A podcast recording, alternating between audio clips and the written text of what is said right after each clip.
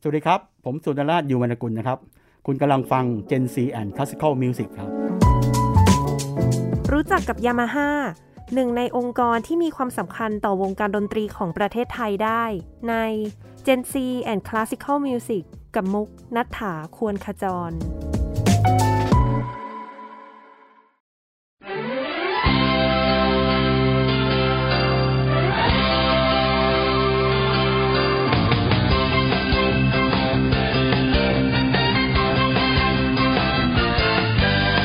มองบนท้องฟ้าดูฉันงามและสดใสคุยเมฆขาวๆดวงอาทิตย์ก็ส่องแสงบนเสียงดนตรี สุขใจที่เราได้ยินเพลง เป็นทำนองเพลงแห่งโลกใบนี้ เพลงที่น่าฟังสายลมพลิ้วพัดผ่านและทำให้โลกดูสวยงาม นาดีเรา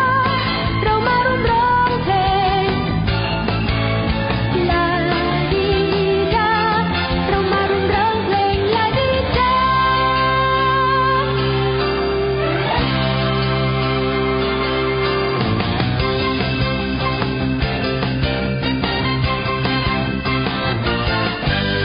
ในยามราตรีดวงจันทร์นั้นก็ส่องแสง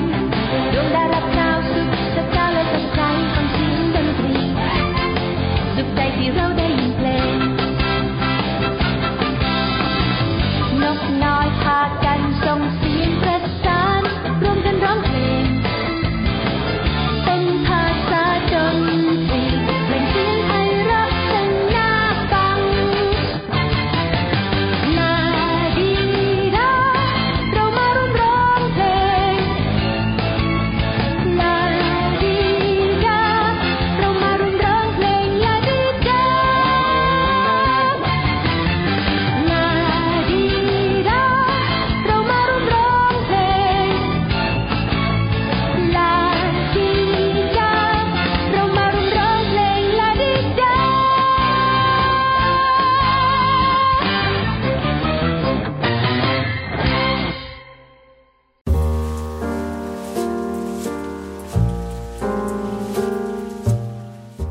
ค่ะท่านผู้ฟังคะบทเพลงแรกที่เพิ่งจะได้ฟังกันไปก็เป็นบทเพลงที่น่ารักมาก ๆ เลยนะคะ อาจจะมีบางท่านที่คุ้นเคยสำหรับใครที่เคยเรียนกับทางยามาฮ่านะคะ ก็จะเป็นหนึ่งในแบบฝึกหัดที่หลาย ๆ คนอาจจะเคยได้ยินมาก่อนนะคะ ก็วันนี้เนี่ยต้องขอต้อนรับแขกรับเชิญของเรานะคะ คุณสุวรรณราชอยู่วรรณกุลสวัสดีค่ะ สวัสดีครับ สวัสดีครับ ค่ะพี่เล็กนะ ครั คะ บผม ก็เป็นผู้จัดการทั่วไปอาวุโสฝ่ายเครื่องดนตรี และสถาบันดนตรีบริษัทสยามดนตรียามาฮ่าจำกัดนะคะ เมื่อสักครู่เราพูดถึงยามาฮ่า ครับ บทเพลงของยามาฮ่าแล้ววันนี้เราก็มีโอกาสได้เชิญ พี่เล็กที่เป็นหนึ่งในทีมงานของยามาฮ่ามาพูด รับ คุย ยินดีครับ ค่ะเชื่อว่าท่านผู้ฟังหลาย ๆ ท่าน หลายหลายๆท่านเลยแหละ คงจะทราบอยู่แล้วว่ายามาฮ่าเนี่ยมีความสำคัญต่อวงการดนตรีของไทยมาก ๆ แล้วก็ทั่วโลกเลย และแน่นอนว่าต้องมีท่านผู้ฟังอีกหลายท่านเช่นกันที่ไม่แน่ใจเท่าไหร่ว่ารู้จักยามาฮ่าในฐานะของผู้ที่มีความสำคัญทางด้านดนตรี มากนักอาจจะเป็นในเรื่องของร ถ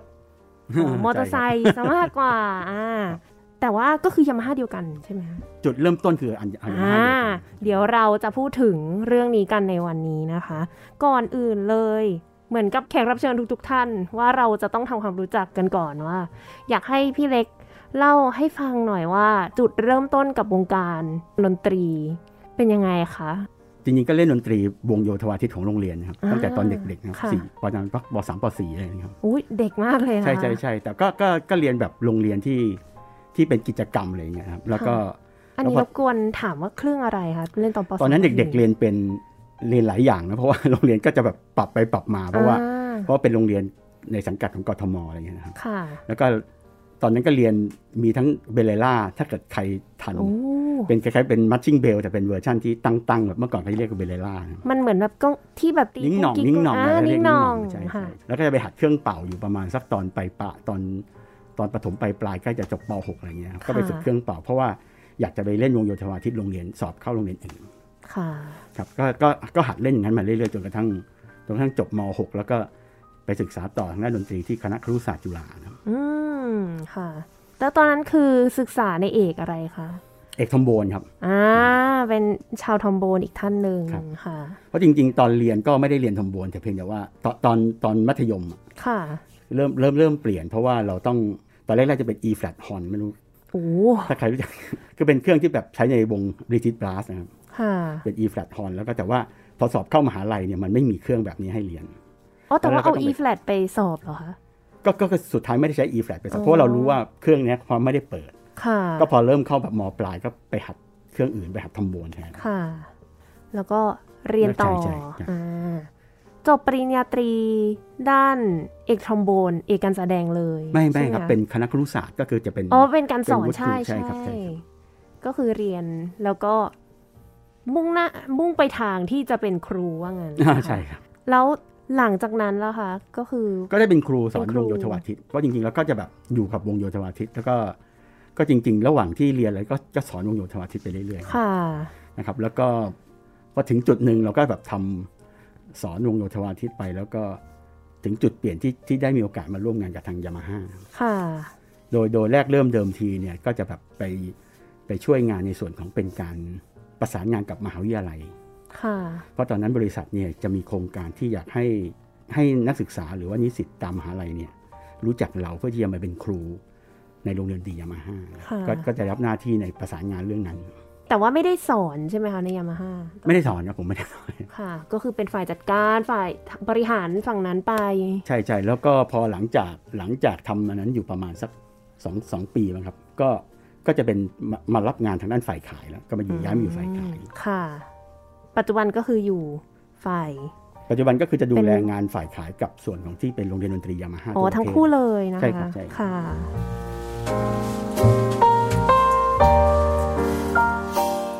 รู้เรื่องราวของพี่เล็กกันไปแล้วนะคะ ก็ถึงเวลาที่จะมาคุยกันในเรื่องของยามาฮ่าแล้วว่า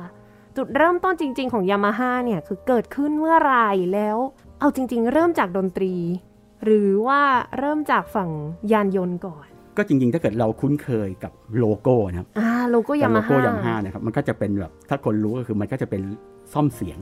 อ่า นะครับเพราะฉะนั้นจริง ๆ แล้วเราก็อาจจะเข้าใจง่ายว่าจุดเริ่มต้นก็น่าจะเป็นจุดเริ่มต้นที่มาจากทางด้านดนตรี อ่าเนี่ยเผื่อท่าน นะครับ ผู้ฟังนึกภาพไม่ออกลอง ลอง ลอง เสิร์เสิร์ชช ดู ดูโลโก้ยามาฮ่าปัจจุบันนะครับ มั ก็ น จะ คือซ่อมเสียงที่เป็นแท่งๆ เหมือนซ่อมแล้วก็ไขว้กัน ใช่สามอันนะครับ ค่ะ ก็จะเป็นซ่อมเสียงสามอันนี้บางท่านอาจจะไม่รู้จักซ่อมเสียงคือ ซ่อมเสียงก็มีเอาไว้สำหรับเทียบเสียงในในเมื่อก่อนในอดีตที่ยังไม่มีเครื่อง เครื่องทูนเนอร์ไม่มีอะไรพวกนี้นะครับก็จะเป็นในการใช้ซ่อมเสียงแล้วก็ไอ้ซ่อมเสียงเนี่ยที่เป็นที่มาคือว่าเขาจะใช้ซ่อมเสียงเนื่องจากว่ามันแสดงถึงความเที่ยงตรง อ่า นะครับมันก็จะเป็นเพื่องเรื่องของคุณภาพในการผลิตเครื่องดนตรีที่ต้องการมาตรฐานที่มันเที่ยงตรงนะครับเพราะฉะนั้นอันนี้เขาเขาเลยเลยเลือกใช้ซ่อมเสียงนะครับ แล้วต้องมี 3 อันด้วยนะ แต่แต่จริงๆเวอร์ชันปัจจุบันเนี่ยเป็น 3 อัน แต่เวอร์ชันก่อนหน้านี้คือโลโก้แรก ๆ ของยามาฮ่าเนี่ยจะไม่ได้เป็นหน้าตาแบบนี้ครับถ้าใคร ค่ะ ลองไปเซิร์ชดูก็คือจะเป็นจะเป็นนกฟินิกซ์ โอ้ จะเป็นนกแบบจีนๆหน่อยนะครับ ค่ะ แล้วก็คาบเจ้าซ่อมเสียงเนี่ย โอ้ นะครับถ้าใครลองไปดู แล้วก็ตลอดระยะเวลาร้อยกว่าปีที่ผ่านมาก็ ก็มีการปรับเปลี่ยนซ่อมเสียงไอไอรูปตัวโลโก้เนี่ยไปอยู่พอสมควรนะครับ จนมาถึงเวอร์ชั่นสุดท้ายที่เป็นซ่อมเสียง 3 อัน แล้วก็มีวงกลมอยู่ภายในวงกลมนะครับ ค่ะ แต่ว่าก็คือเป็นมีซ่อมเสียงมาโดยตลอดแล้ว ใช่ใช่ตั้งแต่ตอนแรกครับ อืมมั่นคงจริงๆ ในเรื่องของความเที่ยงตรง นะครับเพราะฉะนั้นจริง ๆ ก็เลยคิดว่าเบื้องต้นก็จะเข้าใจได้ว่าดนตรีเป็นเป็นเกิดก่อน ก็จุดแรกเริ่มเดิมทีก็คือว่ายามาฮ่าเนี่ยกำเนิดโดยคุณโทรากุสึยามาฮ่านะครับท่านเป็นคล้ายๆช่างซ่อมบำรุงใน อืม โรงพยาบาลเครื่องมือแพทย์นะครับ อ๋อไม่ใช่เค เค รื่ รื่ อ องง ด มือแพทย์ นตรีด้วยนะคะ ตอนแรกไม่ใช่ตอนแรกเป็นซ่อมเครื่องมือแพทย์ ค่ะ นะครับแล้วก็พออยู่ในเมืองที่ฮามามัตสึเนี่ยมีโอกาสที่จะแบบไปซ่อมลีดออร์แกน อืม แต่เวอร์ชั่นสมัยนู้นเนี่ยเข้าใจว่าลีดออร์แกนก็จะเป็นเครื่องที่ต้องอิมพอร์ต ค่ะ นะครับเพราะฉะนั้นพอเครื่องมันมีปัญหาปุ๊บเนี่ย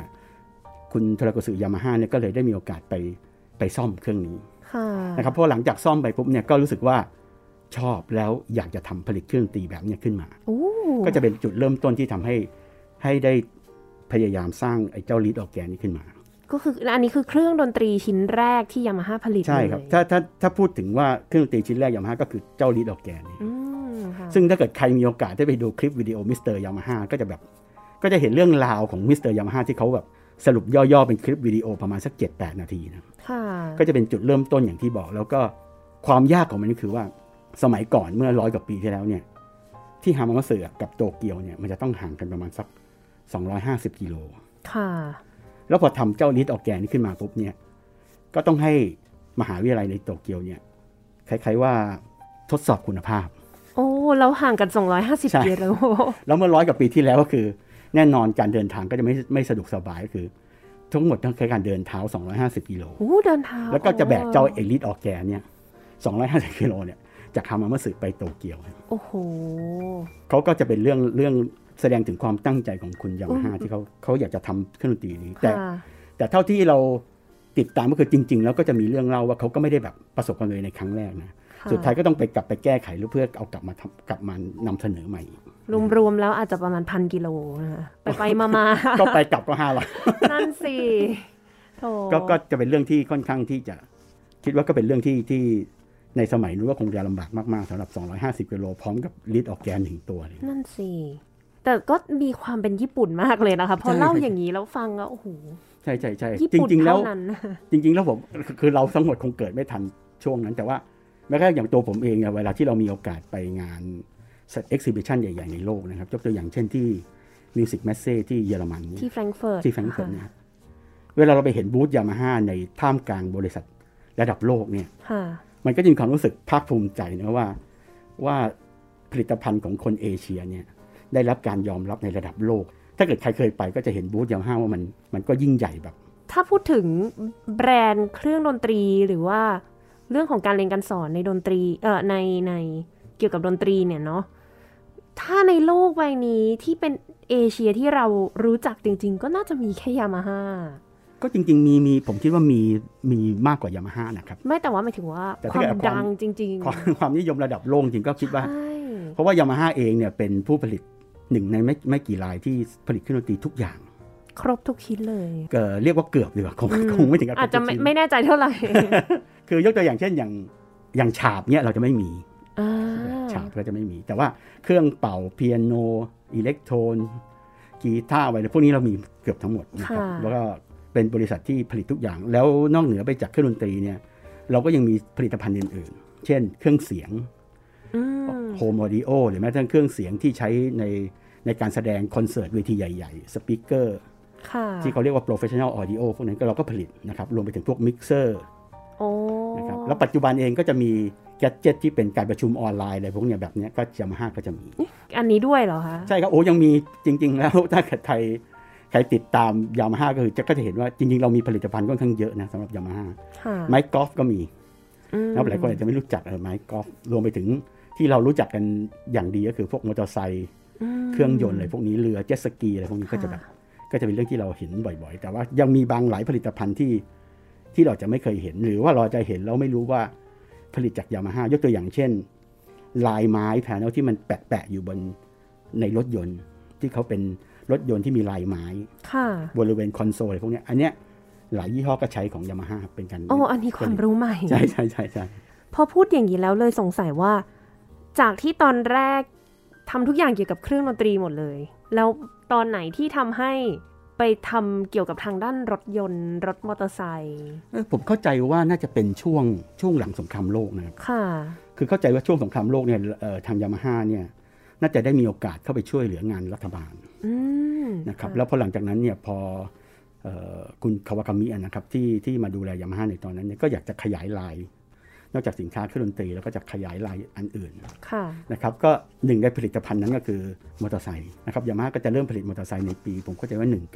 1955อะไรเงี้ยก็จะมีมอเตอร์ไซค์ออกมา โอ้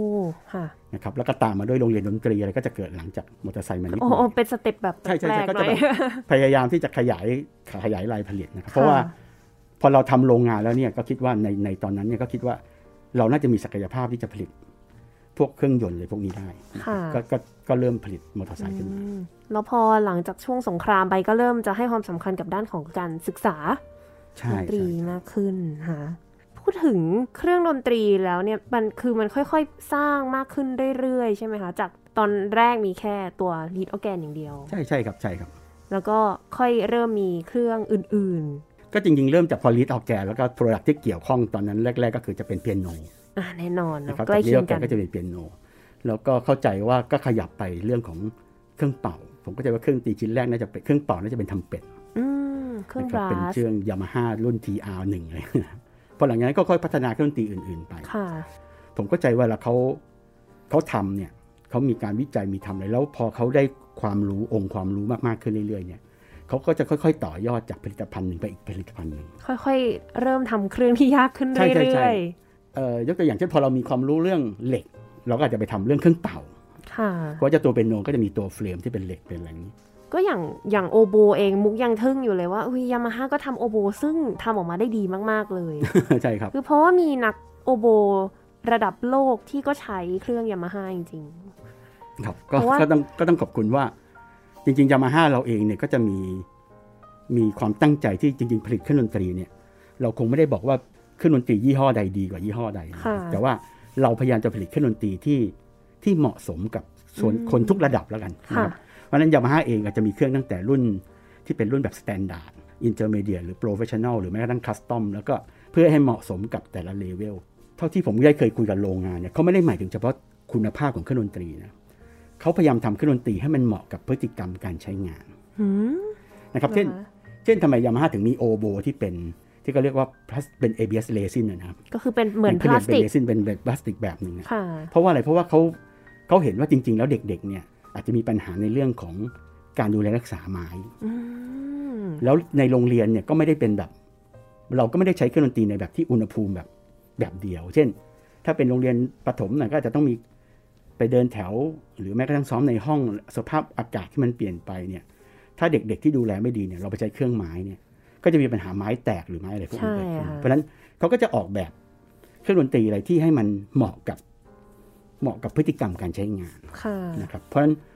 เพราะฉะนั้นจริงๆ เวลาเราบอกว่าเครื่องดนตรี แต่ละเลเวลเนี่ยมันมันอาจจะไม่ได้หมายถึงว่าคุณภาพดีกว่าหรือแย่กว่า แต่มันจะหมายถึงเครื่องดนตรีที่มันเหมาะสมกับกับแต่ละระดับ ค่ะ แต่ละผู้ใช้งานนะครับ ค่ะ เมื่อสักครู่มีเมนชั่นขึ้นมาคือเรื่องของการเรียนการสอน ครับ หลักสูตรของทางยามาฮ่าเอง เมื่อตอนต้นรายการเรามีได้ฟังเพลงไปเนี่ยอยากให้เล่าถึงหลักสูตรหน่อยเผื่อมีท่านไหนที่อุ้ยสงสัยว่าแล้วยามาฮ่ามีหลักสูตรของตัวเองนี่คือยังไงคะ ก็โรงเรียนดนตรียามาฮ่าเนี่ยครับเราก็ก็เกิดขึ้นในประเทศญี่ปุ่นนั่นนะครับ คือเป็นความตั้งใจที่เราอยากจะให้เด็กๆเนี่ยมีความรู้ด้านดนตรีมากขึ้นนะครับ เพราะว่าเอ่อหัวใจอันหนึ่งของยามาฮ่าคือจริง ๆ เราอยากให้คนมีมีดนตรีอยู่กับตัว เราเชื่อว่าดนตรีเนี่ยเป็นสิ่งที่สร้างความสุขให้กับ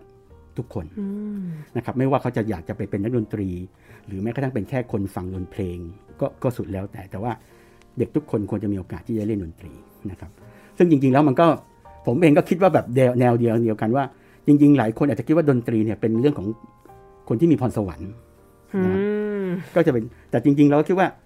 จริงๆเนี่ยดนตรีมันน่าจะเป็นสำหรับเด็กทุกคน เด็กทุกคนควรจะมีโอกาสได้เรียนดนตรี ค่ะ เพราะฉะนั้นเนี่ยเราในประเทศญี่ปุ่นเนี่ยก็จะเห็นว่าการเรียนด้วยเลคคอเดอร์เนี่ยคุยเลคคอเดอร์ซึ่งมูลค่าเราหนึ่งร้อยบาทอะไรเงี้ยครับซึ่งก็ก็จะเป็นที่นิยมมาก เพราะว่ามันเป็นมันเป็นเครื่องมือดนตรีที่ที่ทำให้เด็กทุกคนได้เข้าถึงดนตรีอ่ะทีนี้เรามาว่าเรื่องของหลักสูตรโรงเรียนดนตรีเนะครับก็คือเราเรามีหลักสูตร เราคิดหลักสูตรขึ้นมาเนี่ยเพื่อให้เด็กเนี่ยได้รับรู้เรื่องของดนตรี แล้วเวลาการเรียนการสอนเนี่ยเราจะอิงพื้นฐาน หลักการบางอย่างของเรานะครับไอ้หลักการแรกก็คือเรื่องของ timely education ก็คืออเราเรียนดนตรีแบบที่อิงพัฒนาการเด็ก อ่า นะครับ ค่ะ เอออย่างหลักสูตรอันหนึงที่นิยมในบ้านเราแล้วแบบ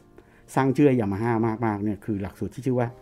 JMC นะครับ ยมุกเนี่ยค่ะ เด็ก ยมุกเคยเรียน JMC JXC เลยค่ะ มันคือวิชาจูเนียร์มิวสิกคอร์สเนี่ยเราจะไม่ได้เรียนแบบการเล่นดนตรีเป็นหลัก ค่ะ จริงๆ เราเรียนทั้งหมดรอบด้านนะครับ เป็นเรื่องของการการฟังการร้องการเล่นอ่านแล้วก็เขียนเอ่อเพราะว่าด้วยด้วยฟิโลโซฟีของยามาฮ่าเนี่ยเขาอยากให้เด็กๆเนี่ยได้มีโอกาสที่จะแชร์ลิง แบ่งปัน แบ่งปันประสบการณ์ทางด้านดนตรี ทีนี้การแบ่งปันประสบการณ์ดนตรีเนี่ยจุดสุดท้ายเลยคือการที่สามารถที่จะแบบประพันธ์เพลง หรือว่าสร้างบทเพลงได้ด้วยด้วยตัวเอง ค่ะ นะครับเพราะฉะนั้นมันก็จะเป็นเรื่องที่ที่เราพยายามปลูกฝังอยู่ในการเรียนการสอนนะครับโดยอาศัยหลักการส่วนของที่เป็นเรียกว่า timely education ซึ่งก็จะมีงานวิจัยว่าเด็กๆ ตอนอายุ 4 ขวบเนี่ยหลักสูตร JMC เนี่ยจะเหมาะสำหรับเด็กอายุ 3 ขวบกว่าจนถึงประมาณสัก 4 ขวบกว่าๆ5ขวบประมาณนี้ ค่ะ เพราะว่ามันจะเป็นช่วงเวลาที่ พัฒนาการทางด้านการฟังเนี่ยพัฒนาสูงสุด อืม นะครับ ค่ะ เพราะฉะนั้นยามาฮ่าเลยก็เลยเน้นเรื่องการฟังในเด็กอายุตรงนี้ ค่ะ นะครับเพราะฉะนั้นการเล่นเนี่ยก็จะลดหลั่นลงไป การฟังเราจะเห็นได้อย่างว่าถ้าเกิดใครที่เคยเรียนอย่างมุกเองเคยเรียนที่ยามาฮ่านี่ก็จะเห็นว่าเครื่องดนตรีที่เราใช้ในการเรียนการสอนเนี่ยก็จะเป็นอิเล็กโทรน ใช่ค่ะ ทุกโรงเรียนจะใช้อิเล็กโทรน ถามว่าทำไมต้องเป็นอิเล็กโทรนนะครับเราก็ต้องกลับไปว่า เพราะเราอยากให้เด็กได้ฟัง ฝึกเขาเรื่องการฟัง ทีนี้ถามว่าทำไมต้องเป็นอิเล็กโทรนเพราะว่าสิ่งที่เขาจะฟังต้องเป็นเสียงที่ไม่เพี้ยน อ่า นะครับ ทีนี้ ค่ะ สิ่งที่ไม่เพี้ยนก็คือ ส่วนใหญ่ก็จะเป็นเครื่องอิเล็กทรอนิกส์ ใช่ค่ะ เพื่อให้พิชมันตรงที่สุด ไม่ เท่าที่จะ ไม่ใช่ ป็นป เครื่องอะคูสติกเนาะที่ยังแบบว่าสามารถผิดเพี้ยน ใช่ ได้ ใช่ใช่เพราะอะคูสติกเนี่ยก็จะมีปัญหาเรื่องสมมติว่าเราเลือกใช้เปียโนเนี่ยอะคูสติกเนี่ยเล่นเล่นๆไปเปียโนก็จะเพี้ยนโดยธรรมชาติของเขา ค่ะ เพราะฉะนั้นเด็กๆที่มาเรียนทุกอาทิตย์เนี่ยก็อาจจะมีโอกาสที่จะรับฟังเสียงที่อาจจะไม่ตรงพิชเท่าไหร่ ค่ะ อ่าเพราะฉะนั้นยามาฮ่าเองก็จะเลือกแบบเครื่องดนตรีอิเล็กทรอนิกส์อันที่สองคือทำไมต้องเป็นอิเล็กโทรนเนี่ยเพราะว่านอกจากเรื่องการฟังแล้วเนี่ยครับอิเล็กโทรนมันจะมีคุณสมบัติอีกอันหนึ่งคือซึ่งมันเหมาะกับเด็กวัยนี้คือว่าเด็กในวัยสี่ขวบเนี่ยกล้ามเนื้อนิ้วมือเนี่ยกับมือเนี่ยในการที่จะบังคับมือทั้งสองข้างเนี่ยอาจจะทำได้ไม่ค่อยดีนะ ค่ะ นะครับเพราะฉะนั้นอิเล็กโทรนหน้าตาที่เราเห็นมันเลยมีสองชั้น อืม แล้วเวลาเด็กๆใช้เรียนเนี่ยก็คือ ชั้นหนึ่งมันจะเป็นเรื่องของเมโลดี้อีกชั้นหนึ่งจะเป็นการกดคอร์ด เป็นเป็นฮาร์โมนีซึ่งครูผู้สอนหรือแม้แต่ตัวนักเรียนอะไรพวกเนี้ยก็สามารถที่จะปรับเองได้ว่าสมมติวันนี้เราอยากเรียนรู้เรื่องเมโลเมโลดี้ให้ดังหน่อยแทนที่เราจะให้เด็กไปเล่นมือขวาให้ดังขึ้นเนี่ยเราก็ใช้เจ้าแพดเดิลของอิเล็กโทรนเนี่ยคีย์บอร์ดด้านบนเนี่ยปรับวอลลุ่มให้มันดังขึ้น เด็กก็จะได้ได้เรียนรู้เรื่องเมโลดี้มากขึ้น ค่ะ นะครับ อย่างตอนมุกเรียนไม่แน่ใจว่าตอนนี้หรือว่าที่อื่น ๆ เป็นหรือเปล่าคือ มีผู้ปกครองนั่งเรียนด้วย ใช่ใช่ใช่คืออันนี้ก็จะเป็นอีกจุดหนึ่งที่ที่เป็นหลักสูตรหลักสูตรของเราคือ เราให้ผู้ปกครองได้เข้าเรียนด้วย ค่ะ นะครับเพราะว่าในเด็กเล็กๆเนี่ยการคอนเซนเทรตก็อาจจะแบบทำได้จำทีนี้การฝึกซ้อมที่บ้านเนี่ยก็มีความจำเป็นที่พ่อแม่เนี่ยจะช่วย ค่ะ นะครับแล้วเด็กๆเนี่ยพอเรามาเรียนกับเราเนี่ยเวลามีพ่อแม่เด็กก็รู้สึกจะปลอดภัย อ๋อค่ะ นะครับคือถ้าอยู่ดีก็ เอามาเรียนก็อาจจะแบบไม่กล้าเรียนหรืออะไรพวกนี้ก็เขาจะแบบการมีพ่อแม่ก็จะช่วยได้นะครับ ค่ะ ขณะเดียวกันหลักสูตร JMC ก็จะเป็นหลักสูตรที่นอกเหนือจากผู้ปกครองเข้าเรียนด้วยแล้ว ก็จะเป็นหลักสูตรที่เรียนเป็นกลุ่ม ค่ะ นะครับคือเราก็จะเน้นเรื่องของการเรียนเป็นกลุ่ม เพราะว่าเราคิดว่าการการที่เด็กๆ อยู่ร่วมกันเนี่ยเขาจะช่วยช่วยเหลือซึ่งกันและกัน ค่ะ นะเพราะฉะนั้นการเรียนเป็นกลุ่มก็จะเป็นหนึ่งใน requirement ที่หลักสูตรยามาฮ่าเนี่ยต้องการนะครับ ค่ะก็อูแปลว่าตั้งแต่ตอนนั้นที่มุกเรียนตอนนั้นโอ้โหกี่สิบปีมา แล้ว จนถึงปัจจุบันนี้ก็หลักสูตรยังไม่ได้เปลี่ยนแปลงอะไรมากใช่ไหมคะ ก็ส่วนใหญ่จะเปลี่ยนเรื่องของเพลง เรื่องของเรื่องของความเหมาะสมกับแต่ละช่วงเวลา คืออย่างที่เราบอกสมมติว่าพัฒนาการของเด็กเนี่ยเข้าใจว่าปัจจุบันเมื่อเทียบกับสมมติ 50 ปีที่แล้วเนี่ยเด็กในปัจจุบันเนี่ยจะมีพัฒนาการที่เร็วกว่า ค่ะ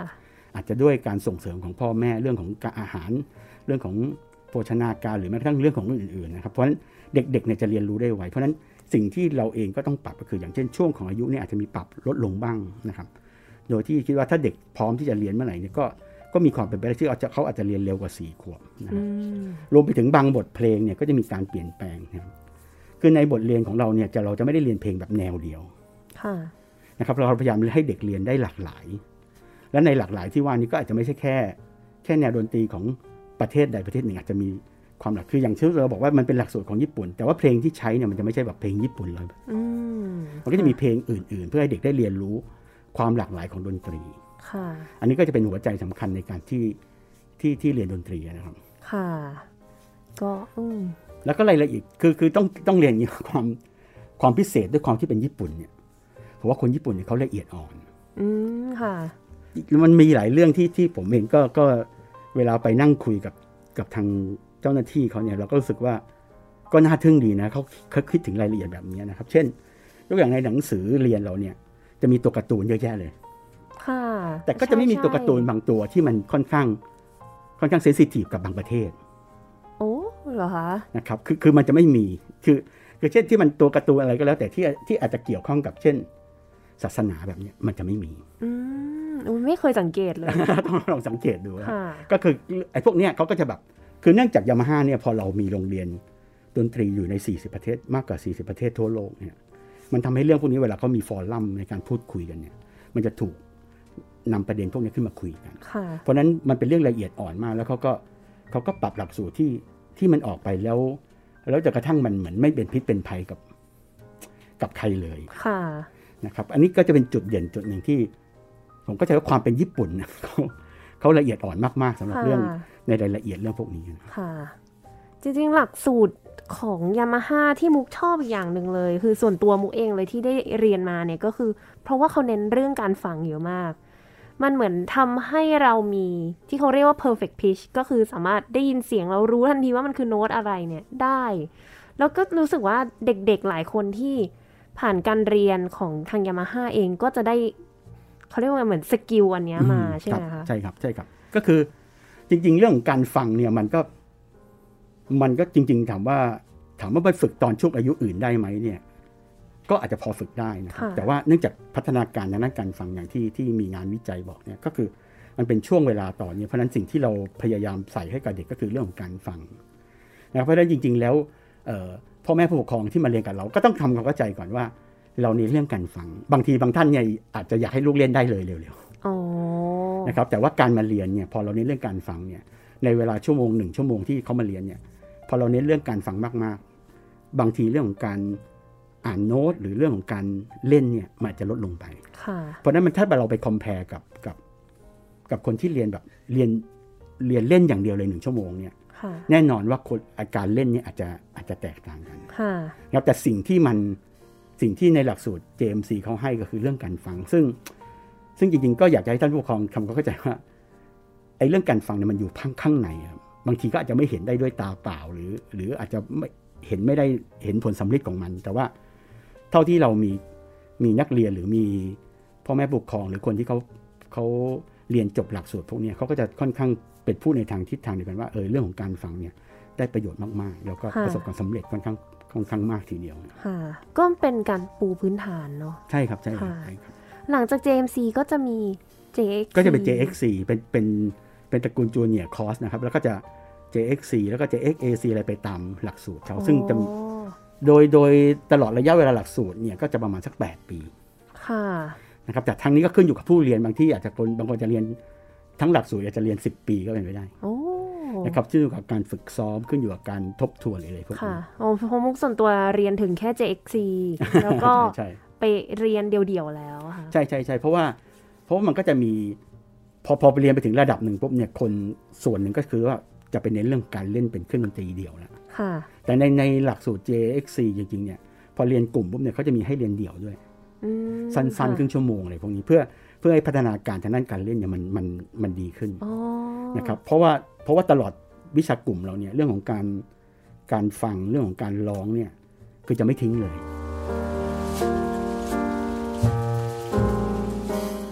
มาพูดถึง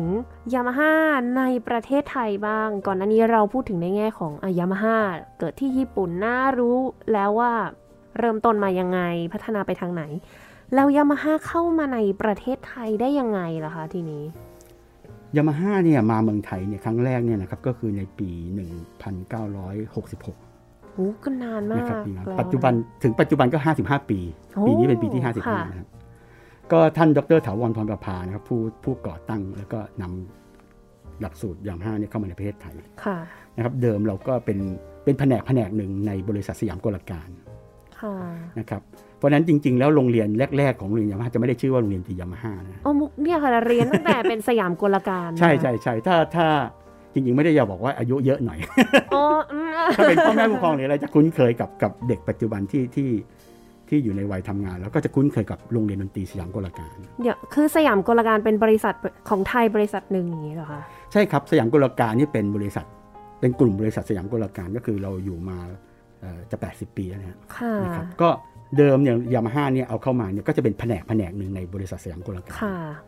นะครับแล้วก็พอพัฒนาเรื่องของตลาดในการเรียนการสอน ซึ่งมันขยับขยายได้มากขึ้น ก็ถึงมาก่อตั้งเป็นบริษัทสยามดนตรียามาฮ่า อันนี้เมื่อปีอะไรนะสยามยามาฮ่า เออสยามดนตรียามาฮ่าที่ผมเข้าใจว่าประมาณสักเกือบ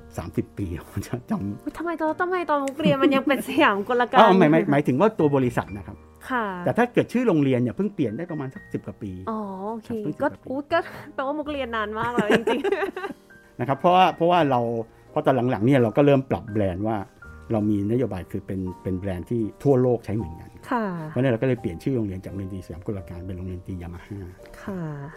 ก็คือตอนแรกสุดที่เข้ามาเลย คือเป็นแค่หลักสูตรการเรียนการสอนอย่างเดียว ใช่ใช่ ใช่ไหม ใช่ คะ ใช่ครับใช่ครับ แล้วก็จะเริ่มมีเครื่องดนตรีมีเครื่องเสียงมีอะไรพวกเนี้ยเข้ามาเรื่อย อ๋อ ๆนะครับ ก็คือตามมาทีหลัง แล้วตอนนี้คือตั้งแต่เริ่มต้นเนี่ย เข้าใจว่าปัจจุบันอยู่ที่เอ่อตรงพระรามหนึ่ง สำนักงานใหญ่ครับ สำนักงานใหญ่ใช่ไหมคะ สำนักงานใหญ่อยู่ตรงพระรามหนึ่งใช่ใช่ครับ ใช่ก็คือตั้งแต่แรกเนี่ยที่ตัว อยู่แถวนั้นแล้วกันครับไมไม่ อ่า ไม่ได้ตึกเดิม ค่ะ แต่จะไม่ใช่ตึกเดิมจะเป็นตึกที่อยู่แถวๆนั้น เพราะจริงๆ ผมก็ไม่ทัน พอ ค่ะ พอไม่ทันปุ๊บเวลาไปนั่งคุยกันก็จะแบบเออมันตึกไหนกันแน่อะไรเงี้ย เมื่อเมื่อเทียบกันในอดีตนะครับ ค่ะ แต่ก็ แล้วก็ ยังอยู่แถวๆนั้น ใช่ใช่เพราะตรงนั้นเราจะเป็นเราจะมีพื้นที่ที่อยู่ภายใต้ของสยามกุลการเนี่ยหลายจุด ค่ะ นะครับ แต่ว่าแต่ว่าโรงเรียนก็จะอยู่แถวแถวๆตั้งแต่สี่แยกปทุมวัน จนไปถึงหน้าสนามกีฬาแห่งชาติอะไรพวกนี้ ค่ะ นะครับก็จะมีการย้ายบ้างบางในบางบางช่วงบางปีนะครับแล้วปัจจุบันเราก็จะอยู่ตึกตึกสยามกุลการเลยตรงข้ามกับสนามกีฬาสุพัชราไสยนะครับ ค่ะ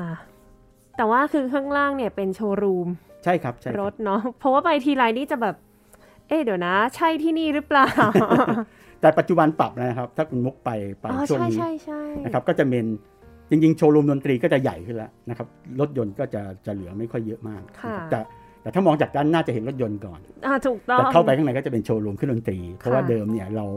เราอยู่ที่ชั้นโชว์รูมจะอยู่ที่ชั้น ค่ะ 4นะครับแล้วเมื่อสักช่วงโควิดที่ผ่านมาเราก็เลยปรับลงมาอยู่ด้านล่าง อืม ค่ะ แล้วก็จริงๆ ความน่าสนใจอีกอย่างหนึ่งคือที่อาคาร เดี๋ยวนะ ชื่ออาคาร มุกลืมไปแล้วชื่ออะส อาคาร สยายสาม ม ม กลการ อเตอร์ สยาม ครับ สยามกลการเลย ก็คือมีคอนเสิร์ตฮอลล์ด้วย ใช่ครับใช่ครับ ค่ะ ที่ที่สยามกุลการเนี่ยเราจะมีคอนเสิร์ตฮอลล์สองสองห้องนะครับ ค่ะ ที่อยู่ที่ชั้น5นี่จะเป็นห้องที่ใหญ่หน่อย ก็จะเป็นห้องเอกประสงค์หน่อยก็คือใช้ประชุมบริษัทในเครือหรือไม่ก็จัดการประชุมสัมมนาขนาดที่นั่งก็สัก 300 ที่นั่ง ค่ะ นะครับแล้วที่ชั้น 4 ด้านล่างลงมาเนี่ยเราจะมีที่เราเรียกว่ายามาฮ่ามิวสิคฮอล ค่ะ นะครับก็จะเป็นฮอลล์ขนาด 100 ที่นั่งนะครับซึ่งฮอลล์นี้จริงๆ ก็อยากจะอยากจะประสานพันธ์ถ้าเกิดท่านได้มีโอกาสก็อยากให้ไป เพราะว่าที่ฮอลล์นี้เป็นฮอลล์100 ที่นั่งนะครับ แต่ว่าเรามีระบบเสียงที่ค่อนข้างทันสมัย อ่าใช่ นะครับเราเรียกเขาว่า Active Field Control คือหรือระบบ AFC ซึ่งมันจะมีการประเมินคำนวณเรื่องของเสียงอะคูสติกที่อยู่ในห้องทำทำให้เราสามารถปรับรูปแบบของห้องได้หลากหลาย ตามประเภทดนตรีที่เราที่เราต้องการนะครับเพราะฉะนั้นอยากให้ไปสัมผัสว่าเทคโนโลยีตัวนี้มันช่วยให้ห้องแสดงดนตรีของเรามันมีความทันสมัยมากในเรื่องของเสียงนะครับ ค่ะ ก็ส่วนตัวมุกเคยมีโอกาสได้ไปเล่นที่นั่น แล้วก็ใช้คำว่าไปทดลองเลยแล้วกัน ว่า เอ๊ะกดปุ่มไหนแล้วเสียง อ๋อก ล้องขึ้น ครับ น้อยลงเห็นมีแบบมีแสงสีอะไรด้ว อ่าย ใช่ใช่ใช่ใช่ ค่ะ น่าสนใจมาก ค เล รับ ย แล้ว เพราะนก็อก ตัว นอกจากคนฟังแล้วเนี่ยที่ ค่ะ ที่จะสัมผัสได้แน่นอนคือ คนเล่นเองก็น่าจะรู้สึกได้นะ ใช่ค่ะ โดยเฉพาะอย่างนี้การเล่นองซัมเบิลเนี่ยจะจะช่วยให้ให้ง่ายขึ้น เพราะว่ามันจะทำให้เสียงที่เราได้ยินเนี่ยค่อนข้างค่อนข้างชัดเจนกันเลย ค่ะ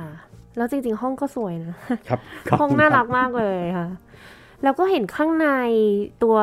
ตรงนั้นเป็นโรงเรียนดนตรีใช่ไหมคะ ใช่ครับเป็นโร เรา งรีย เห็ดนตรี มีห้องเหมือนเป็นห้องอัดด้วยหรือเปล่าคะ ใช่ใช่ในโรงเรียนดนตรีตรงนั้นจะเป็นโรงเรียนดนตรีที่เราเป็นสำนักงานใหญ่นะครับ ค่ะ นะครับ แต่ว่าตรงนั้นเราก็นอกจากใช้การสอนบ้างนะครับเราก็จะส่วนใหญ่เนี่ยจะเป็นเรื่องของการอบรมคุณครูในระบบโรงเรียนดนตรียามาฮ่า โอ้ ค่ะ เอ่อเรามีคุณครูปัจจุบันที่อยู่ในระบบเราเนี่ยเราเราเกือบ 2,000 ท่านนะครับ โอ้โห ทั่วทั่วประเทศ 82 โรงเรียนทั่วประเทศ ค่ะ นะครับเพราะฉะนั้นเราก็จะมีการอบรมคุณครูที่ที่จะไปสอนทำการเรียนการสอนในในโรงเรียนดียามาฮ่า ค่ะ เพื่อที่จะ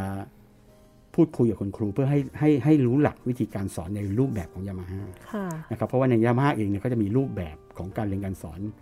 ในแบบของยามาฮ่าเขานะครับซึ่งซึ่งก็จะช่วยให้ ส่งเสริมการเรียนรู้ให้กับเด็กๆ เพราะฉะนั้นเนี่ยตรงนั้นเนี่ยเราก็จะใช้เป็นเวทีสำหรับที่จะอบรมคุณครูทั้งหมดนะครับ แล้วก็เราก็จะมีฟังก์ชันอื่นๆ เช่น เราก็จะเป็นห้องเรียนที่บางห้องเรียนก็จะเป็นห้องเรียนแบบแกรนเปียโนสองหลังเพื่อให้ในเลเวลระดับที่สูงขึ้น อุ้ยห้องต้องใหญ่ขนาดไหนคะเนี่ยแกรนเปียโนสองหลัง ไม่ถึงกับใหญ่มาก แต่มีเรามีแการเปียโนแบบสองหลังเพื่อให้เพื่อให้การเรียนการสอนเนี่ยได้ประสิทธิภาพสูงสุด ห้องเรคคอร์ดิ้งคือทำมาเพื่อเพื่อจะบันทึกการแสดงนะครับสำหรับสำหรับเด็ก ๆ หรือแม้กระทั่งผู้สนใจภายนอกก็สามารถมาใช้งานได้ ค่ะ นะครับภายในห้อง Recording เนี่ยก็จะพิเศษกว่าที่อื่นหน่อยตรงที่ว่าเรามีแกลนเป็นโน CFX อยู่แกลนเป็นโน CFX คือคอนเสิร์ตแกลนเป็นโนที่โมเดลที่ดีที่สุดของ Yamaha โอ้ นะครับ เพราะฉะนั้นเนี่ยใครที่ไปอัดที่ห้องเนี้ก็จะได้คุณภาพเสียงแกนเปียโนที่ที่ระดับ The Best จริงๆนะครับ ดีที่สุดแล้วจริงๆของยามา ฮ่า อ่า ครับ โหตัวใหญ่ขนาดไหนคะเนี่ย เก้าฟุตครับ เก้าฟุตนะท่านผู้ฟังต้องไปลองวัดดู ไป เก้าฟุตใหญ่มาก ก็จะเป็นแบบรุ่นเดียวกับที่ที่ที่เราอาจจะได้เห็นในในหอประชุมของทางมหาวิทยาลัยรังสิตก็คือที่ ค่ะ สุริยเทพอะนะครับ ค่ะ อ๋อ ตอนนั้นเป็นยามาฮ่าเหรอคะ เอ่อที่ที่ที่รังสิตเนี่ยจะมีทั้งยามาฮ่าที่เป็น CFX แล้วก็มีตัวที่เป็นเบอร์เซนเฟอร์ ค่ะ นะครับอันนั้นก็จะเป็นตัวเบอร์เซนเฟอร์เองก็เป็นเปียโนที่ที่บริษัทนำเข้ามาจำหน่าย และจริง อ๋ ๆ อ ก็เป็นบริษัทในเครือของยามาฮ่าด้วย อ้าวเหรอคะ อันนี้เพิ่งทราบเลยเบอร์เซนดอฟเฟอร์ที่เป็นของทางเยอรมัน ใช่ใช่ ไหม เออของเวียนนา เวียนนา ใช่ อ๋อ ครับ ของทางฝั่ง ออสเตรี นี่รู้แค่ภาษาเยอ รมัน ไม่รู้ของประเทศไหนค่ะ ใช่เพราะแต่เดิมเนี่ยเราไปไปเทคโอเวอร์มันได้ผมเข้าใจว่าน่าจะมากกว่า 10 10 กว่าปีแล้วนะ ค่ะ สำหรับตัวตัวเบสเนเฟอร์นะ ก็เป็นอีกแบรนด์เปียโนที่คนใช้เยอะนะ เขาก็เป็นแบบเป็นเปียโนประเขาเรียกว่าเป็นเปียโนประจำชาติของออสเตรียของเวียนนาเลยก็ว่า โอ้ ได้ ค่ะ นี่คือยามาฮ่าเนี่ยทำทุกอย่างแล้วนะ เท่าที่พูดมา แล้วก็จริง ๆ อย่างที่บอกว่าคือพอเขาทำทุกอย่างเนี่ยมันมันเหมือนกับเป็นเรื่องที่มันช่วยเหลือซึ่งกันและกันนะ ค่ะ ยามาฮ่านี่ทำชิปอิเล็กทรอนิกส์ด้วยนะ ชิปสำหรับ ชิปสำหรับ ยัง เครื่องเครื่องเครื่องไฟฟ้าครับชิปที่ โอ้ ตัว นะครับพวกเนี้ยเราก็ทำทีนี้พอเราทำปุ๊บเราก็จะมีโน้ตฮาวเรื่องพวกนี้เพราะฉะนั้นเครื่องดนตรีไฟฟ้ายามาฮ่าเนี่ยก็จะเก่งหน่อย อืมพวกกีตาร์ไฟฟ้า อะไรพวกนี้ใช่ไหม คีย์บอร์ดออฟ าใช่ คีย์บอร์ดอิเล็กโทรนหรือแม้กระทั่งเปียโนไฟฟ้าเนี่ยตัวชิปเราก็ค่อนค่อนข้างที่จะมีคุณภาพที่แบบที่ดี เพราะฉะนั้นไอตัวตัวของการเทคโนโลยีในการผลิตเสียงหรือว่าความเร็วในการคำนวณประมวลผลอะไรของพวกเนี้ยมันก็จะดี ค่ะ นะครับเราทำระบบเครื่องเสียง เราก็จะรู้เรื่องของเรื่องราวของอะคูสติกนะครับ อืม เราทำเปียโนเราก็จะรู้เรื่องราวของไม้ ใช่ เพราะเราก็จะเอาความรู้พวกเนี้ยมาทำเวลาเราจะผลิตเครื่องดนตรีใหม่เนี่ยก็จะเอาความรู้พวกเนี้ยเอามาใช้งาน มาบูรณา เพราะ กา ฉะ ร นั้น กั ก็ น ใช่ใช่ใช่ นะ เพราะว่าอย่างเปียโนตัวหนึ่งมันไม่ใช่ไม้แบบ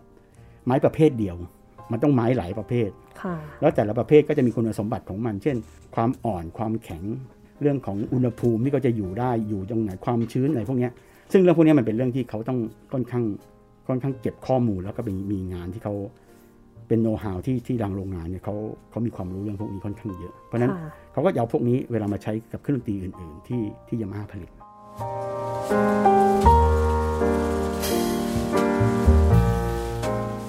ทีนี้เผื่อท่านผู้ฟังท่านไหนสนใจว่าอยากจะทราบว่า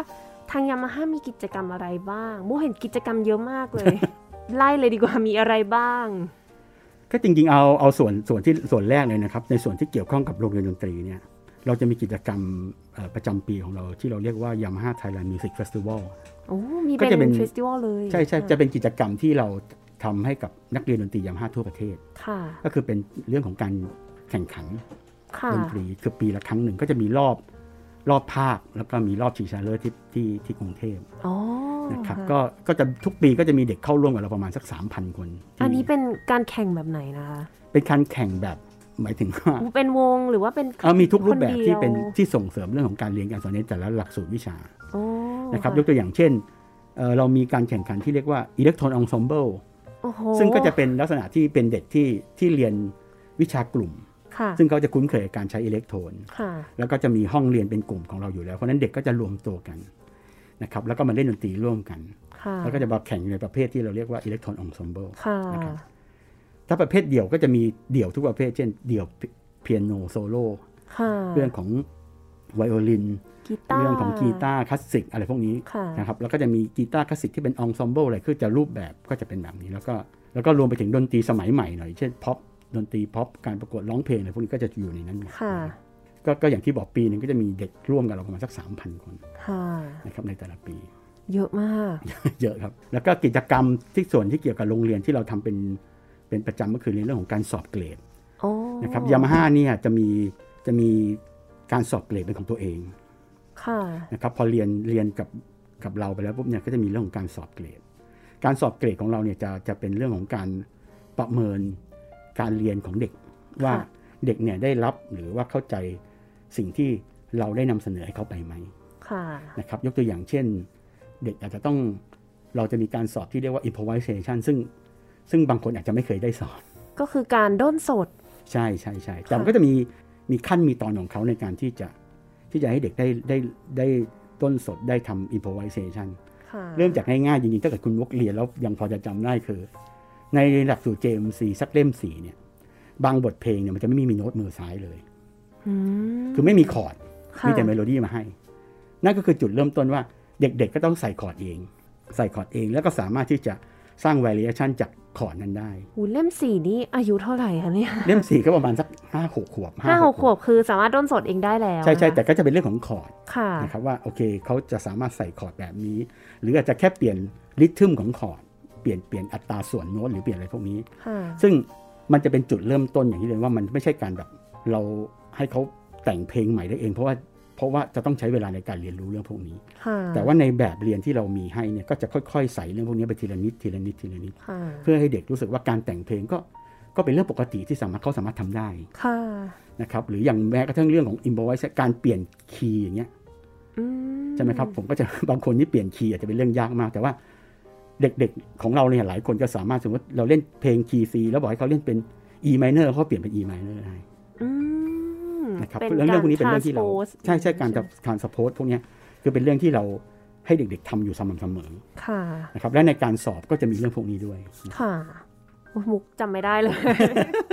นานมาก จ ตอน ริ นั้ ง น ๆ เด็กๆจะไม่เข้าก เด็ก ๆ จะจำไม่ได้นะ ใช่มันเด็กมาก ใช่ใช่ใช่ เลย เพ แต่ ราะ ว่ามับานง น่าจะเป็นอะไรที่ฝังอยู่ในตัวเรา ใช่ถูกต้องถูกเวลาเราเราเราคุยกับเด็กๆเนี่ยบางทีพอเด็กโตแล้วปุ๊บเนี่ยเราถามว่าอ่ะตอนเด็กๆเรียน JMC หรือเปล่าเนี่ยไม่ได้เรียนเอาแล้วเรียนอะไรมาครับ เรียนอิเล็กโทรน อ๋อ เขาจะจำแค่ที่เขาเรียนได้ แต่เขาจะจำที่หลักสูตรไม่ได้ ค่ะ เหมือนกันเรียนภาษาเนาะที่เราแบบจำไม่ได้หรอกว่า ใช่ ตอนเริ่ม ใช่ เรา ใช่ เริ่มยังไง จริง ๆ ถ้าเกิดเราจำไวยากรณ์มากๆ หรือจำหลักการว่าเราอาจจะไม่ไม่ไม่ไม่ประสบความสำเร็จเท่าไหร่ก็ได้ สุดท้ายลืม เหมือนเหมือนเราเหมือนเราพยายามท่องศัพท์อะถ้าเราทุกครั้งเราต้องแปลเป็นไทยก่อนเนี่ยเราอาจจะนึกศัพท์ได้ไม่ค่อยดีนะ ค่ะ แต่ถ้าเมื่อไหร่ที่เราเรียนเรียนศัพท์แล้วเราเราเข้าใจมันเลย โดยที่ไม่ต้องมาแปลเป็นไทยก่อนนี่ ค่ะ เขาก็จะค่อนค่อนข้างธรรมชาติกว่าเพราะ ค่ะ ดนตรีก็เหมือนกันว่าถ้าเกิดเราเราสอนทฤษฎีเขาแต่ตอนต้นต้นเนี่ยเขาจะแบบอาจจะสติ๊กอยู่กับเรื่องของกฎเกณฑ์ทฤษฎีเพราะฉะนั้นสิ่งที่เราทำให้เขาคือคือเน้นการฟัง เรามีกิจกรรมอื่นๆอีกไหมคะ เมื่อกี้มีการแข่งไปแล้วเนาะแล้วก็การสอบเกรด เออส่วนอื่นๆนะก็ก็จะมีเรื่องของการให้ความรู้ทางด้านทางด้านเครื่องดนตรี ค่ะ ซึ่งอันนี้เราก็จะทำงานกับทุกภาคส่วน เช่นทำงานกับนักดนตรี ค่ะ นะครับทำงานกับมหาวิทยาลัย ในในบริษัทจริงๆเนี่ยเราแบ่งกลุ่มของผลิตภัณฑ์ออกเป็นสองกลุ่มใหญ่ๆนะครับก็คือกลุ่มเครื่องดนตรี กับกลุ่มของเครื่องเสียง ค่ะ นะครับในกลุ่มเครื่องดนตรีเราก็ยังมีผลิตภัณฑ์ย่อยๆ แบ่งตามกลุ่มเขาอีกเช่น กลุ่มของเปียโนนะครับกลุ่มที่สองก็จะเป็นกลุ่มของสินค้าที่เราเรียกว่าคอมโบก็คือสินค้าพวกกีตาร์กองชุด พวกที่เราเห็นเล่นเพอร์ฟอร์มบนบนบนสเตจบน เพลงป๊อป เพ อะ ล ไรง พว ป๊อป ก เพลงนี้นะ พวกนี้นะครัค่ะบถัดไปก็จะเป็นกลุ่มของเครื่องวงโยธวาทิตก็คือฝ่ายดุริยางค์ ค่ะ นะครับเราจะแบ่งสินค้าเครื่องดนตรีออกเป็น 3 กลุ่มใหญ่ๆแบบนี้นะครับเพราะฉะนั้นแต่ละกลุ่มก็จะมีความพิเศษของแต่ละกลุ่มไปนะครับ ค่ ศิลปินก็จะแยกอาจารย์ที่ที่อยู่ในแต่ละสาขาวิชาก็ก็จะแยกกันไปเพราะฉะนั้นแต่ละส่วนเนี่ยก็จะทำงานกับศิลปินกับนักดนตรีหลากห อื ลาย ม นะครับแล้วก็ทุกคนก็พยายามที่จะมีกิจกรรมมีอะไรเพื่อให้ความรู้กับคนทั่วไป โอ้ นะครับ ค่ะ โอ้ เพ พ ราะ อแยกอย่างนี้เรารู้สึกว่า เออ ก็สามารถจัดการให้มันเหมาะสมกับแต่ละกลุ่ม ใช่ ได้ ใช่ จริๆ มันถึงเยอะ มันถึงมีการจบจริง ๆ แล้วการอบรมเลยพวกนี้มันจะเยอะมากๆ เพราะว่าอบรมกีตาร์ก็ก็เยอะแล้ว อบรมเครื่องเป่า ในบรรดาเครื่องเป่าก็ยังมีอบรมแต่ละเครื่องดนตรีอีก โอ้โห เครื่องประกัชชั่น เครื่องบลัสบูทบินแล้วในเซกชันแต่ละเครื่องอีกอะไรเพราะฉะนั้นมันก็จะค่อนข้างเยอะเออควร ค่ะ นะครับสำหรับกิจกรรมที่เกิดขึ้นกับเรา เพราะว่าเป้าหมายหนึ่งของเราคือเราคิดว่าถ้าเราทำให้ทุกคนมีความเข้าใจดนตรีมากขึ้นเนี่ยพอเขาเข้าใจดนตรีมากขึ้นก็จะสามารถที่จะเลือกหรือที่จะพิจารณาดนตรีได้ด้วยตัวเขาเอง ค่ะ นะครับเพราะฉะนั้นหน้าที่ของเราคือเราอยากจะทำให้ทุกคนเนี่ยมีความเข้าใจเรื่องพวกนี้มากขึ้นนะครับ อืม อันนี้มีเครื่องสายด้วยไหมคะ มีครับมีครับมีครับ อ๋อ ไม่เพราะว่าเห็นแบบเมื่อกี้แบบมีกลุ่มเป็นกลุ่มโยธวาทิต ใช่ใช่เออโอเค อ่า คืออันนั้นจะอันนั้นจะใหญ่หน่อยแต่ว่าเครื่องสายนี่ก็จะอยู่ในกลุ่มเดียวกับฝั่ง B&O เราเรียก Band and Orchestra นะครับ อ๋อ แต่เมื่อก่อนหลักๆอะเครื่องดนตรีมันจะหนักไปทางของวงโยธวาทิตเป็นหลัก ค่ะ นะครับเพราะว่าประเทศเราเป็นประเทศที่ที่ ใช่ เรื่องของการวงโยธวาทิตค่อนข้างค่อนข้างก้าวหน้ามากเพราะฉะนั้ ค่ะ นเราตอนนั้นเราก็เลยมีฝ่ายส่วนที่เป็นของวงโยธวาทิต ที่เห็นบ่อยๆเลยคือมีอาร์ติสต์ ก็คือเป็นศิลปินของ ครับ ทางยามาฮ่า ใช่ใช่ครับ ที่จริงๆ แล้วอ่ะเอ่อแบรนด์อื่นๆ ทั่วโลกเลยเนี่ยเขามีหมด แต่เท่าที่บุกสังเกตเลยคือ ของยามาฮ่าเนี่ยตัวศิลปินเนี่ยค่อนข้างจะแอคทีฟมากในการร่วมกิจกรรมตาม สถานที่ต่างๆ ใช่ไหมคะ คือคิดว่าเราทำเยอะมาก อืม แล้วก็ได้รับความร่วมมือดีๆ จริง ๆ ก็ทั้งนักดนตรีทั้งศิลปินที่ทำงานกับเราเนี่ย ก็จริง ๆ เริ่มต้นเนี่ยของเราเนี่ยเราจะเริ่มจากทุกคนที่ทุกคนจะเป็นคนที่ใช้สินค้ายามาฮ่า ค่ะ นะครับแล้วเราก็จะคุยพูดคุยกับเขาว่าโอเค อยากจะมาทำอะไรด้วยกันกับเราบ้างไหม อืม นะครับเพราะจริงๆ ค่ะ แล้วความรู้อะไรพวกนี้เนี่ยสำหรับแต่ละท่านเนี่ยก็ก็เป็นความรู้ที่ดีๆ มาก ค่ะ นะครับ ๆ เพราะฉะนั้นการที่เราจะกระจายความรู้แบบนี้ไปให้กับคนทั่ว ๆ ไปเนี่ยนะครับในหรืออย่างพื้นที่ต่างจังหวัดหรืออะไรพวกนี้เนี่ยก็จะเป็นเรื่องที่เราสนับสนุนให้การดำเนินการเรื่องพวกนี้อยู่แล้ว หรืออย่างอย่างที่ถ้าเกิดคุณมุกไปที่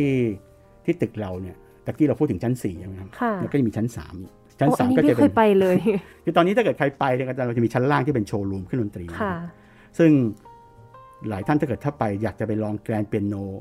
เราก็มีให้ลองทุกรุ่น ค่ะ นะครับสามารถไปไปทดลองได้ รวมไปถึงเรามีเบสเนเฟอร์เฮาส์ก็คือเป็นเป็นห้องห้องหนึ่งที่โชว์ตัวแกรนเปียโนของเบสเนเฟอร์ซึ่งสวยงามมากอยากให้ไปดูนะครับ ค่ะ พอหลังจากชั้นหนึ่งที่เป็นโชว์รูมปุ๊บเนี่ยพอขึ้นมาชั้น3นะครับก็จะเป็นเรื่องของ audio city หรือว่าที่เราเรียกอีกอีกชื่อหนึ่งคือเรายังมีชื่อว่า w i d e c ก็คือเป็นศูนย์ที่จะเทรนนิ่งเรื่องระบบเครื่องเสียง อืม มิกเซอร์ลำโพงอะไรพวกนี้ที่ใช้ในเวทีการแสดง หลายท่านอาจจะไม่มีความรู้อะไรก็สามารถที่จะไปอบรมเขาจะเปิดอบรมอยู่เรื่อย อุ้ยเดี๋ยวไปบ้าง สน มาได้ ใจ เลยฮะ น่าสน ๆ เรื่องของระบบเสียงในใช้การบันทึกเสียงเรื่องของ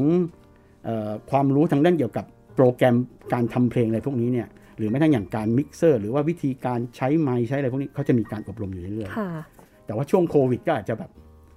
น้อยไปหน่อย เงียบเหงาหน่อยเนาะช่วง ใช่ นี้ ใช่ใช่ใช่เพราะ ค่ะ เพราะปกติเราจะมีที่ที่ศูนย์วายแดกนี่เราจะมีการอบรมเกือบทุกสัปดาห์ ค่ะ ก็จะเชิญผู้เชี่ยวชาญทางด้านต่างๆเนี่ยที่เกี่ยวกับเรื่องเสียงเนยมาให้การอบรม ค่ะ นะครับยกตัวอย่างเช่น ผมเคยเป็นร่วมทีหนึงก็คือเช่นไมโครโฟน เวลาจะจับเสียงเปียโนต้องทำยังไงอะไรแบบนี้ซึ่งก็เป็น อ่า ใช่เรื่องง่ายๆสำหรับสำหรับหลายท่านนะ ใช่อ่ะแบบหลายท่านอาจจะไม่ทราบว่าจริงๆ ไมโครโฟนเนี่ยมี ไม่ หลา รู้ หลาย กี่แบบ ใช่ แล้วแต่ละ ใช่ เครื่องแต่ละ ก็จะมีวิธี เนอะ ของเขาอะไรพวกนี้ ใช่ใช้ไม้ไม่เหมือนกันแล้ววิธีที่ตั้งความห่างอะไรก็ ใช่เรื่องพวกเนี้ย ต่างกันหมด สามารถที่จะแบบที่จะแบบไปไปเรียนรู้ได้ที่ที่ไวเด็กเลย ค่ะ พูดถึงช่องทางการติดตามของ Yamaha เห็นมีเพจเยอะมากด้วย อุ้ยเดี๋ยวนะการเป็นทุกอย่างเยอะหมดเลย เยอะ Yamaha คือเราเราเราบริหารการจัดการเรื่องนี้ค่อนข้างค่อนข้างยากพอสมควร เพราะว่าเรามีสินค้าค่อนข้างหลากหลายนะครับ อืม แล้วก็กลุ่มลูกค้าหรือผู้ใช้งานเนี่ยก็หลากหลายไปตามสินค้านั้น ค่ะ แล้วก็จะไม่ค่อยไม่อาจจะเกี่ยวข้องบ้าง หรืออาจจะไม่ค่อยได้เกี่ยวข้องกันบ้าง เพราะฉะนั้นตัวเพจเนี่ยก็จะมีมีความหลากหลายเหมือนกัน ค่ะ นะครับเราจะมีเพจหลักๆเนี่ยก็คือชื่อว่ายามาฮ่ามิวสิกไทยแลนด์ ค่ะ นะครับอันนี้เป็นเพจหลักซึ่งจะทุกรวมทุกเรื่องราวของยามาฮ่านะครับ ค่ะ แล้วส่วนที่เหลือก็จะเป็นเพจที่ที่เกี่ยวกับผลิตภัณฑ์แต่ละอย่างนะเช่น เพจของโรงเรียนดนตรียามาฮ่ายามาฮ่ามิวสิกสกูลไทยแลนด์หรือเพจอย่างของ BNO Band and Orchestra Thailand อะไรเงี้ยก็จะ ค่ะ มีเป็นเพจที่เกี่ยวกับเครื่องวงโยธวาทิตเป็นหลัก ค่ะ เพราะฉะนั้นกลุ่มกลุ่มแต่ละคนเวลามาจะไม่รู้สึกเบื่อเพราะมันเป็นเรื่องราวของเขา เพราะฉะนั้นเราก็เลยจะมีเพจเยอะหน่อย อ๋อใครใครๆติดตามอันไหนก็ตามสบาย ใช่ เลย ใช่ใช่ นะ ใช่ใช่ เห็นจริงๆตัวส่วนตัวมุกเองมุกชอบเพจเอ่อยามาฮ่ามิวสิกสคูลใช่ไหม ครับ คะ ครับ เพราะว่าเห็นมีกิจกรรมทางออนไลน์ค่อนข้างเยอะเหมือนกัน ใช่ครับพอพอช่วงโควิดนะครับแล้วก็ พยายามสร้างสร้างกิจกรรมอะไรที่ ที่ให้จริง ๆ แล้วอยากให้ให้ทุกคนไม่รู้สึกว่ารู้สึกว่ายังยังอยากให้เขาซ้อมอยากอยากให้เขาเล่นดนตรี ค่ะ อยากให้ทุกคนได้ยังเรียนรู้ดนตรี เพราะว่าการที่หยุดไปนานๆเนี่ยจริง ๆ แล้วมันไม่ค่อยไม่ไม่ค่อยได้ประโยชน์สักเท่าไหร่ อืม นะครับเพราะว่าเรื่องของดนตรีเรื่องของทักษะเนี่ยเป็นเรื่องที่ต้องทำเอาแน่นอนว่าอาจจะไม่ได้ว่าไม่ได้ประโยชน์สูงสุดเหมือนการมาเรียนที่ที่โรงเรียน ค่ะ แต่ว่าการที่ให้เขาได้มีมีเป้าหมายเล็ก ๆ หรือว่ามีการได้ทำอยู่ทุกสัปดาห์มีการบ้านมีกิจกรรมมีอะไรให้ทำอย่างเงี้ยก็จะเป็นเรื่องที่ที่ทำให้เด็กๆได้ ได้มีโอกาสที่ยังคงที่จะเล่นดนตรีอยู่ ค่ะ อย่างล่าสุดที่เราทำไปก็จะมีของเราเรียกว่า stay home challenge อืม ก็คือเด็กๆอยู่บ้านอัดเพลงอะไรก็ได้ที่เขาเขาเรียนเขาเล่นจะเป็นร้องเพลงจะเป็นเปียโนอิเล็กโทรอะไรก็ได้ ส่งเข้ามาได้นะครับ ซึ่งเราก็จะมีเดี๋ยวก็จะมีของรางวัลเล็กๆน้อยๆให้กับเขา อ่า นะครับ ค่ะ รวมไปถึงเราจะครีเอทตอนนี้กำลังคุยอยู่ว่าเช่นอาจจะมีกิจกรรมที่มันเป็นเรื่องของเออทางวิชาการมากขึ้นหน่อยเช่นสเกลชาเลน โอ้โห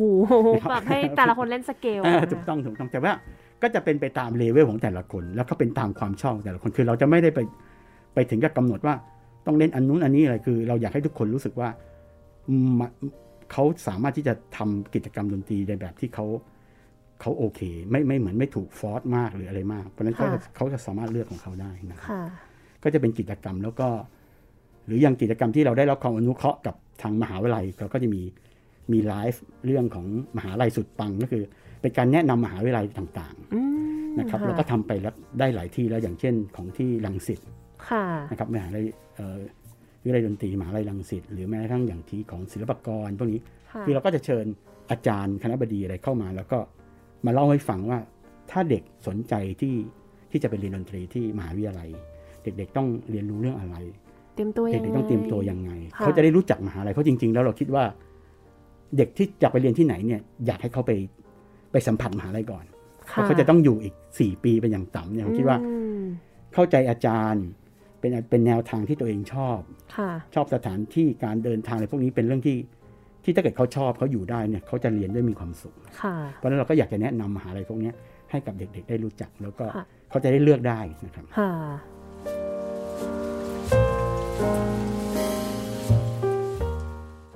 โอ้วันนี้นี่ได้อะไรไปเยอะมาก ได้รู้จักยามาฮ่าในหลายแง่มุมมากๆ แล้วก็คิดว่าน่าจะมีท่านผู้ฟังหลายท่านที่สนใจ ก็ลองไปติดตามกันได้นะคะ ใน Facebook เพจต่างๆ ของ ครับ ทางยามา ฮ่าหรือว่าจะลองไปที่อาคารสำนักงานเลยก็คือที่ ได้ครับ อาคารสยาม ยินดีครับ กลการ ที่โชว์รูมก็เปิดทุกวัน ก่อนที่จะจากกันในวันนี้ เห็นว่าพี่เล็กมีบทเพลงที่เป็นบทเพลงประจำของยามาฮ่าเลยมาฝาก ใช่ครับ ท่านผู้ฟังค่ะ เป็นเพลงอะไรเหรอคะ เอ่ออันนี้เป็นเพลงของเราชื่อว่าที่แห่งนี้มีดนตรีนะครับ ค่ะ นะครับ ก็อยากให้ทุกคนได้ลองฟังดูก็เพราะเราคิดว่าทุกที่อะน่าจะมีดนตรี และคิดว่าดนตรีเนี่ยก็เป็นอย่างที่ใครหลายท่านบอกว่าอยากให้ดนตรีเป็นส่วนหนึ่งของชีวิต แล้วจริงๆเราคิดว่า ดนตรีก็ควรจะต้องเป็นส่วนหนึ่งของชีวิตจริงๆนะครับ ค่ะ ก็ขอให้ขอให้ทุกคนสนุกกับบทเพลงแล้วก็จริง ๆ แล้วขอให้ดนตรีสร้างความสุขให้กับทุกคนนะครับ แล้วเราก็หวังว่าเราเราในฐานะยามาฮ่าในประเทศไทยก็พยายามจะสร้างสรรค์เรื่องพวกนี้ให้กับเด็กๆ ให้กับประชาชนนะครับ ค่ะ ก็ต้องขอขอบคุณพี่เล็กมากๆเลยนะคะ วันนี้ที่มาพาให้พวกเราทุกคนได้รู้จักกับยามาฮ่ามากขึ้นขอบคุณค่ะ ครับขอบคุณครับ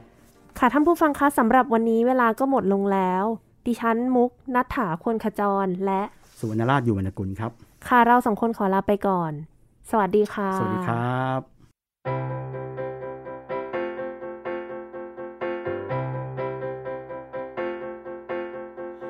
ที่ที่มีความรัก ที่ที่มีความหวังและความหลงไหลใฝ่ฝัน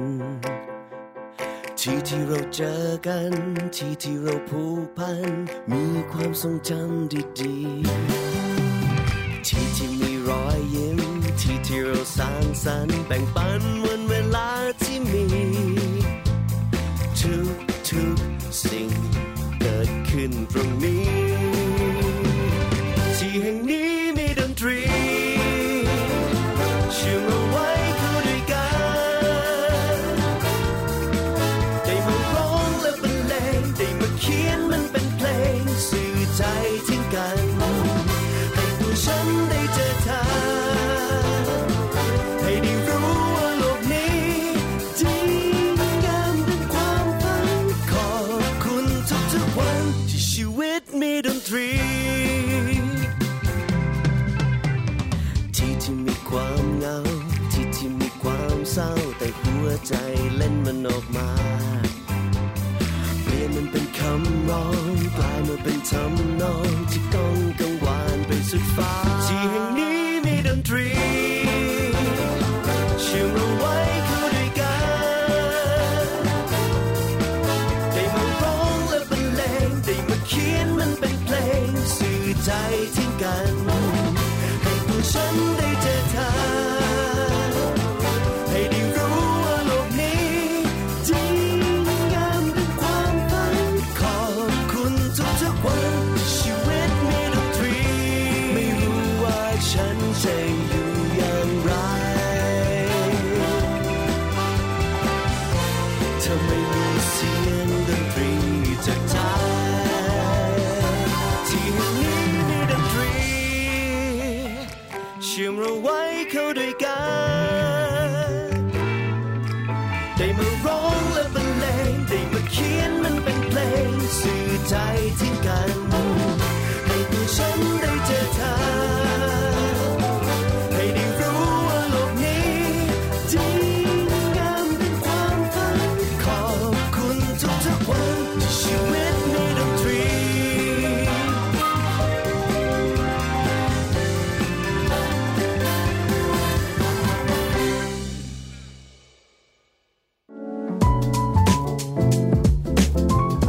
Gen Z and Classical Music กับมุกนัฐถาควรขจร